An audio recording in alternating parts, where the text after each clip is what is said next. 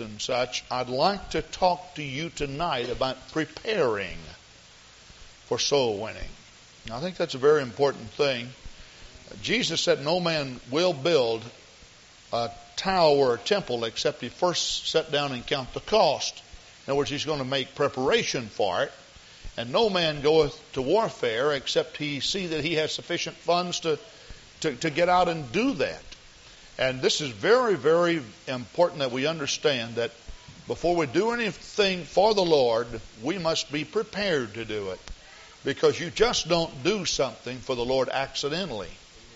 It is through the deliberate effort and diligence on your part that people are won into the kingdom of the Lord. I'd like for you to start by turning to Acts 1, verse 8. And this is a passage of Scripture that is so very, very uh, familiar to all of you. Acts 1 and 8. But ye shall receive power after that the Holy Ghost is come upon you and ye shall be witnesses unto me both in Jerusalem and in all Judea and in Samaria and unto the uttermost part of the earth. And when he had spoken these things while they beheld, he was taken up and a cloud received him out of their sight. The last commission or commandment that the Lord gave to us prior to his return to heaven was that we were to be witnesses. Now, the word witness doesn't just mean tell people. And I think this is where a lot of us uh, make a mistake. We think that witnessing is talking, it's verbalizing the gospel. And uh, while it may be a very important part of it, that is not the sum total of what witnessing is all about. Witnessing actually means ye shall be examples unto me examples unto me. The church, each person of the church, uh, happened to be a miniature Christ or God. Now, you, you remember one time Jesus spoke and said, Ye are gods, making it plural. Now, he was not saying gods in the sense that we are almighty or such, but that we were made and created in the likeness and in the image of the Almighty God. And while we are here on the face of the earth, we stand in Christ's stead to be everything that the Lord was while He was here. Now, this is something that's very important for you to understand that witnessing is not just telling, but it's actually living. The beautiful thing about the Lord was that His actions were inseparable from His speech, and His speech was inseparable from his action. That what he said was what he did, and what he spoke was was uh, his life. Jesus said, "The words that I speak unto you, they are spirit, and they are life." And that's something that we need to understand. Now, I'd like for you to turn back to with me, if you would, to the 14th chapter pardon me, the 15th chapter of the Gospel of John. And we want to talk about fruit.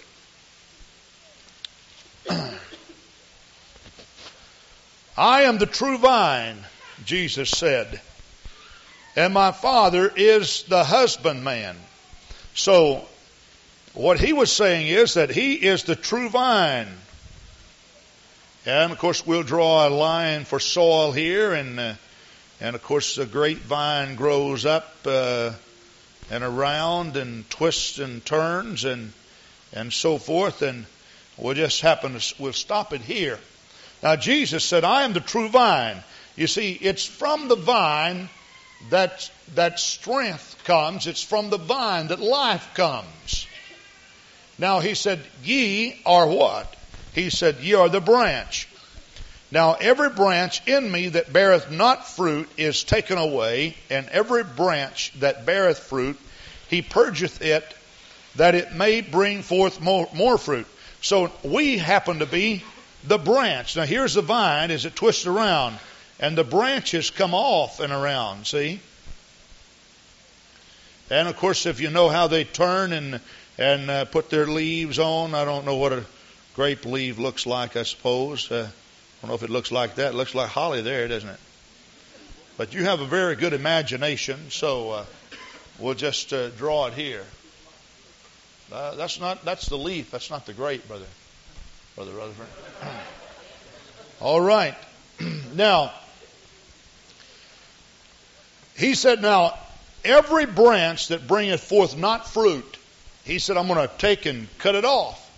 Now, of course, he said uh, the reason why is because it is a hindrance to that particular uh, branch or that particular vine. I think non productive, non fruit bearing Christians are a bad influence to the body. You know, every now and then uh, you'll hear people say, We got a real stable church. I'm in a real stable church, uh, a solid church. Oh, we don't have any visitors uh, very often, and uh, nobody gets real excited about the Lord, but they never miss, uh, miss paying their tithing and they never miss uh, a service, and, and, and yet we get a solid church. Well, that's not what a solid church is all about. Uh, there has to be life. And you see, as long as life is flowing through this particular uh, vine or this particular branch, uh, the Lord will take and purge it.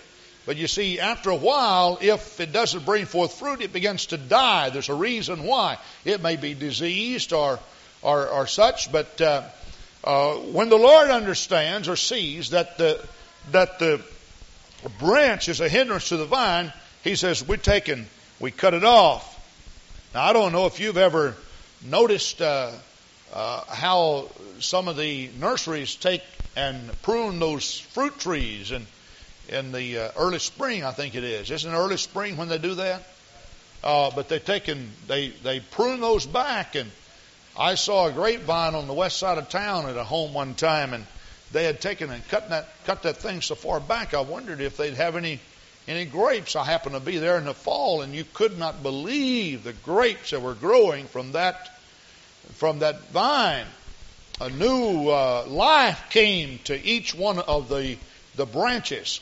Now, life is fed up through the vine into the branch. The Lord says, This is what I am. This is the Lord or God. And this is what you are. Now, sometimes we think that uh, soul winning is our fruit. In other words, if, if we win a lot of souls, we say, I've got a lot of fruit. When in essence, that is not quite the biblical teaching. Now, we want to, let's go all the way back to the book of Genesis and let's look at a principle that the Lord set in order relative to, to uh, fruit bearing trees. Genesis 1, verse 29 and God said, Behold, I have given you every herb bearing seed, which is upon the face of all the earth, and every tree in the which is the fruit of a tree yielding seed, to you it shall be for meat. Now, what he's talking about, he's saying that that uh, he has made certain things. If you notice the plant kingdom, he constantly reminds us concerning the plants that he put upon the face of the earth, whose seed is within itself, and it is capable of reproducing like unto itself. Now, if in the event you are the proper Christian that you need to, to be, there is a potential in you to reproduce yourself and somebody else. But the fruit that the Lord was talking about is not altogether the, the, the, the person, it's not the soul that you're after. Now, for an example, what we're saying here, we got the leaves and everything, but we don't have any fruit on it. Now, if you notice how sometimes a, a grape will grow, they'll send out little little feelers and they'll attach themselves, and it's out close to the end of this that uh, the grapes grow. Now, he speaks of seed. He speaks of seed. But seeds are always implanted buried, encompassed by fruit. Now, so this branch must put forth fruit. And we'll just draw a big cluster of grapes on here. We'll magnify this. And we'll do it for a reason, okay? Now, in Galatians 5, the fruit of the Spirit is spoken of. If you'll turn there with me and we'll take a look at that. Galatians 5.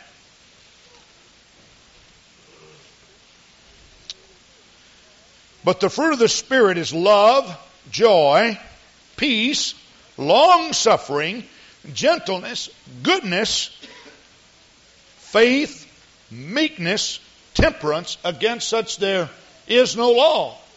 Now, the fruit of the Spirit. Now, life is in the Spirit, and it's coming up through here. And God then flows through you, and His divine character is made known to the world through your life. And so the fruit of your life here's love, here's joy, here's peace, and etc. Now, the seed of the gospel that caused you to grow is planted inside a fruit. Do you know of any particular plant that produces a seed that just sticks out without being buried inside of something?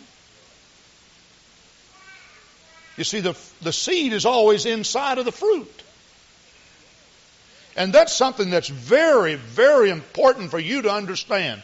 That inside of each one of these little grapes, now you can go down to the store and you can buy some of these hybrid grapes that don't have any seed. But you see, that seed cannot reproduce itself. Or that plant can't. Why? Because he doesn't have a seed. Now, the only way that I can see, according to Scripture, that a person can be a productive Christian witness is that he must first bear fruit. This is the reason why you'll find a lot of people that do a whole lot of telling and they wonder, well, how come I can't win people to the Lord? What's my problem? I've witnessed now for five years and I never won a soul. I've talked to all my family about Jesus and nobody will listen. You see, the fruit is the appeasing, it's the appealing, it's the, the drawing power. You remember when Jesus gave the parable of uh, the, the wedding supper? And of course, uh, he gave the second commission after the first commission was ignored. He said, Now I want you to go out in the highways and the hedges, and I want you to compel them to come in because my house must be filled. Now, nobody eats grapes because of the seed.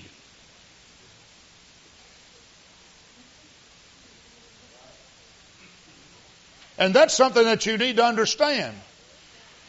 That in order for a person to receive the gospel, in order for a person to adhere to the gospel, in order for a person to have the gospel planted in them, they need part of God's divine character that flows through the vine up into the branch which you are, into the fruit. They need to receive that in their life.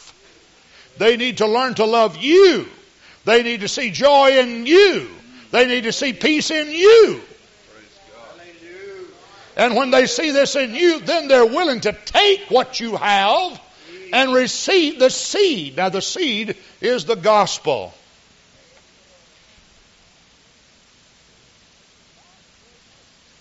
But the gospel must be encompassed, it must be enveloped, it must be buried inside of the fruit of the Spirit.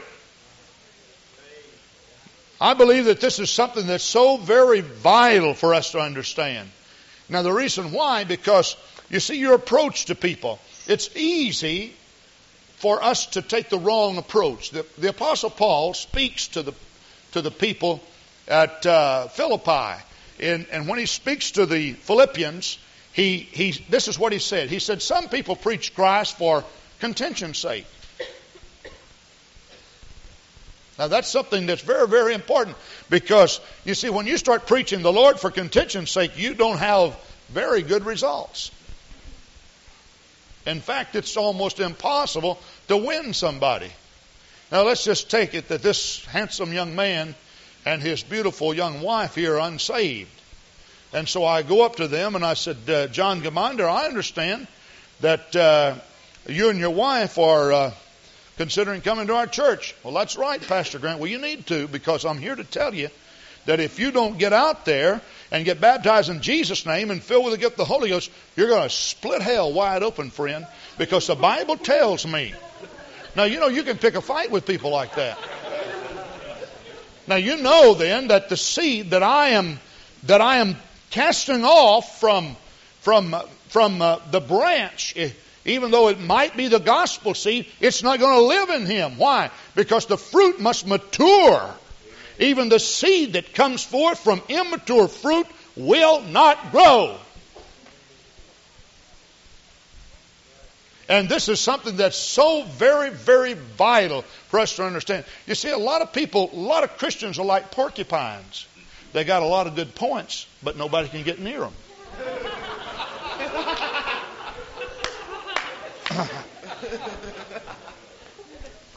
and, and this is something that we need to understand. That's what the Lord was talking about. Now he says, now you see, if you're a fruit bearing tree, he said, I'm going to come by. If you're not a fruit bearing tree, I'm going to purge you. Why? He said, because I want my character. The fruit of the Spirit is the character of God. I want my character growing and blooming and blossoming and maturing from your life. Why? Because there's a lost world out there. Ye shall be witnesses unto me. The gospel seed has to be buried inside of the fruit of the Spirit. And if the gospel seed's not buried inside the fruit of the Spirit, you can cast it on all types of soil, as Jesus spoke of in Matthew 13, but it won't come up and it won't grow. It doesn't have the power to grow until it has matured inside of the fruit. Now, when we talk about preparation for soul winning, this is the reason why we stress here at Calvary Gospel Church that you need to pray and you need to fast and you need to seek God. Why? Because a person who doesn't fast and pray, the, the, the fruit won't be the right type of fruit. You see, as far as I can, can understand here, uh, in Galatians 5, it is possible for us to have different type of the of fruit other than the fruit of the Spirit. In the works of the flesh, I think you could properly outline the works of the flesh as the fruit of the flesh. Notice this, Galatians 5:17. For the flesh lusteth against the spirit, and the spirit against the flesh, and these are contrary the one to the other, so that ye cannot do the things that you would. But if ye be led by the Spirit, ye are not under the law. Now the works of the flesh are manifest, which are these adultery, fornication. In other words, what we can do, we can erase all of these and we can put a different type of fruit in there. Here's adultery, here's fornication. You see, now that's that's sour grapes for sure. And you see, the fruit has within it a seed that's capable of producing like unto itself. Every tree bearing forth fruit and seed producing after its kind. In 1 Corinthians, the fifth chapter, there was a case where a man was committing fornication with his father's wife, which uh, evidently was his stepmother. And it was a common thing. And the Apostle Paul speaks of this being common among you. And of course, then he speaks of disfellowshipping this man, casting him out of the body. Now, why do you want to cast this man out of the body? He goes on to say, he said, now, when it comes to, to your fellowship, he speaks of light having no fellowship with darkness. He speaks of the fornicator. He said, now, I don't even want you eating with this man. He said, don't even sit down and eat a meal with a fornicator. Now, why did he say this?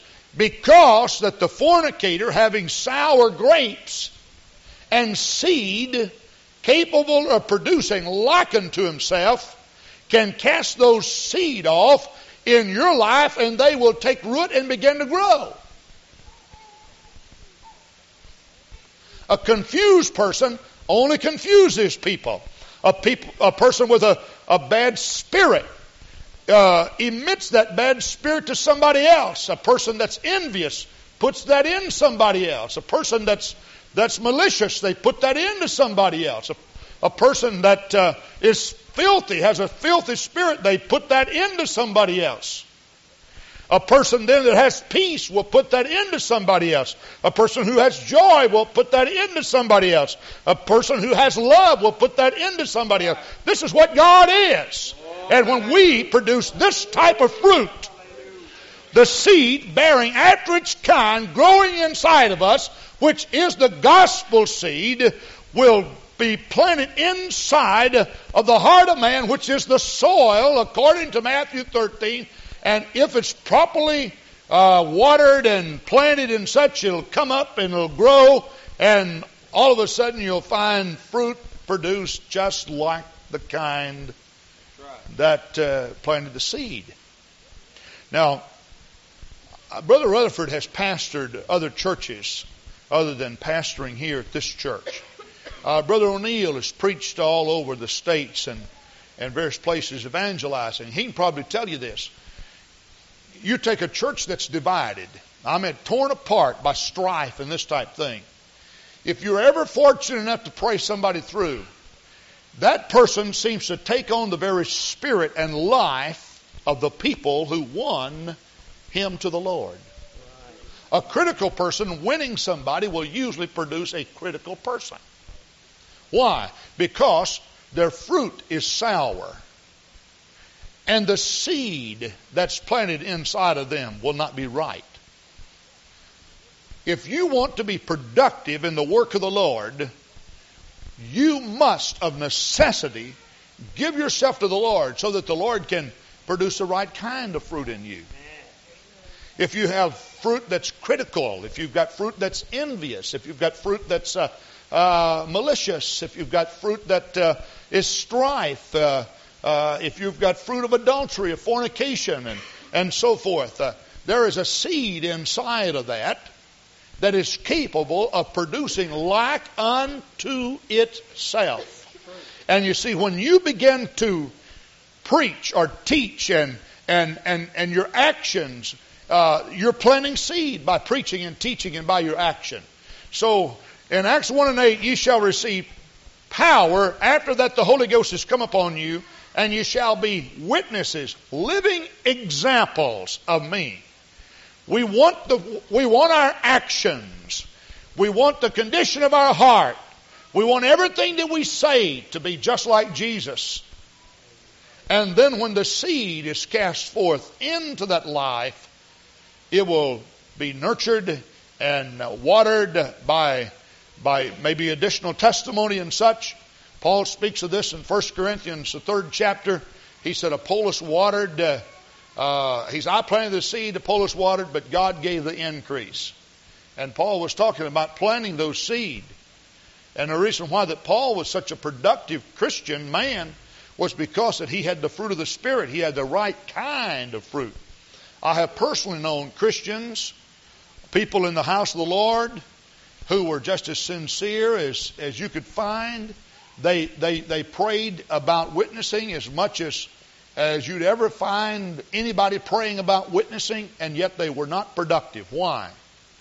You see, you can pray all you want to about what kind of seed you produce, but you see, it's not what kind of seed you produce that is your main concern. It's what kind of fruit am I? Because if I am what I ought to be, I will produce what I ought to produce. And I, I firmly believe that Christians really need to pray about their character, about their life, about their actions. God, make me everything that I ought to be. Read this Bible. Look at the life of Jesus Christ. Study the way of the Lord.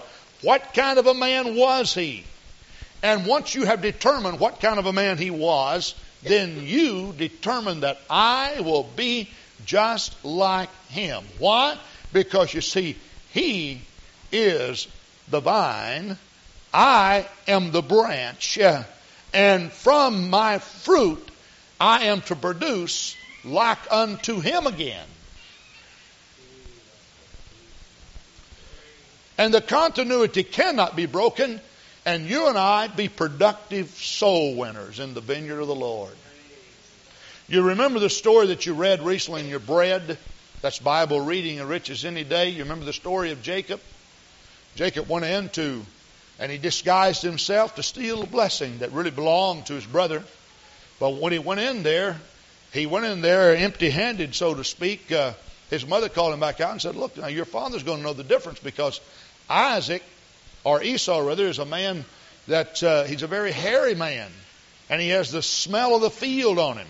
And so she told him, said, Go out in the barnyard and kill a goat and bring in the goat and uh, we'll make some uh, some nice stew, and and uh, your dad likes this, and we'll we'll tell him it's venison. And so uh, uh, they made it all up, and he's going to go in there again. She said, "Wait a minute." She said, "You know, there's a whole lot of difference in you and Esau because Esau is a real hairy man. So what he did was, or what she did, she took and spread the goat skin over his hands and over the back of his neck and everything. So he went in there. Of course, Isaac was an older blind man at this time, and uh, he, he, said, Who are you? And Jacob said, uh, I am Esau. And uh, so Jacob, uh, Isaac said, Come near, my son, that I may feel of thee. In other words, he, he's going to test him out a little bit further. And so Jacob came over, and so he began to, to rub because he knew that he was a very hairy individual, see. Picked up his hand he rubbed his hands. And sure enough, see, he was loaded with hair. But Isaac said, Behold, son, he said, there's something confuses me. He said, You've got the voice of Jacob, but you've got the hands of Esau. And if you will notice, this really depicted the character of Jacob for many, many years. And the reason why that Jacob went through so much heartache and trouble and sorrow was that what he proclaimed with his mouth was entirely different than what he did with his hands. And this is the problem with so many, many people today. We want what we say and what we do to harmonize. And the only way they'll ever harmonize is if God's Spirit, which is the vine, flows through us, the branch, and we produce the right kind of fruit. Praise God. So that there's a definite harmony flowing all through the grapevine, so to speak. Praise God. And then when the seeds are cast forth, the seeds of the gospel, they will produce like unto themselves. Now, I want to close by just making a statement here, and I trust that this is well taken by everybody here. Uh, young couples get married. Uh, usually, their biggest concern is not having kids. Their biggest concern is how are we going to prevent having kids.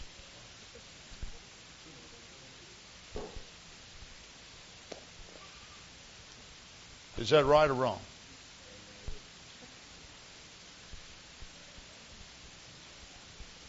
Now, all over you are laughing. Just think about that for a moment. It is normal and natural for people to bear like unto themselves. And as far as I can see in the scripture, there never was a quest by the first early Christians to win souls. They just kept coming. And they kept coming. And they kept coming.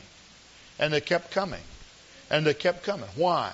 Because you see, they rubbed shoulders with Jesus. They knew what kind of a man he was. They saw him. Upwards of 500 witnessed him with their own eyes. They knew what kind of a man he was.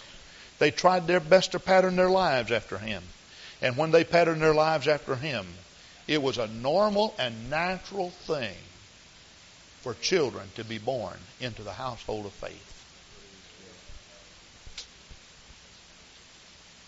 Praise God. Oh, taste and see that the Lord is good. God is delicious. That's what the Bible says. praise God. Praise God. You need to spend a lot of time, if you're not productive in winning souls, just praying about your own personal life. I'm talking about asking God to remove any hypocrisy, asking Him to in, remove any jealousy, asking Him to remove any envy, asking Him to remove any bitterness, asking Him to remove anything in you that's not like unto Himself. Praise God. Why? So that the proper fruit can be borne on the tree. Diseased fruit we don't want. See, sour grapes we don't want. Why? Because they will produce seeds like unto themselves. Praise God. I want to be like Jesus. We're talking about preparing for soul winning. Oh, yeah. Praise God. Praise God. And I want you to spend a couple of weeks before we go back to this subject laying on your face in your closet of prayer, wherever you pray, asking God to help you. Asking God to allow you to produce fruit like unto Him.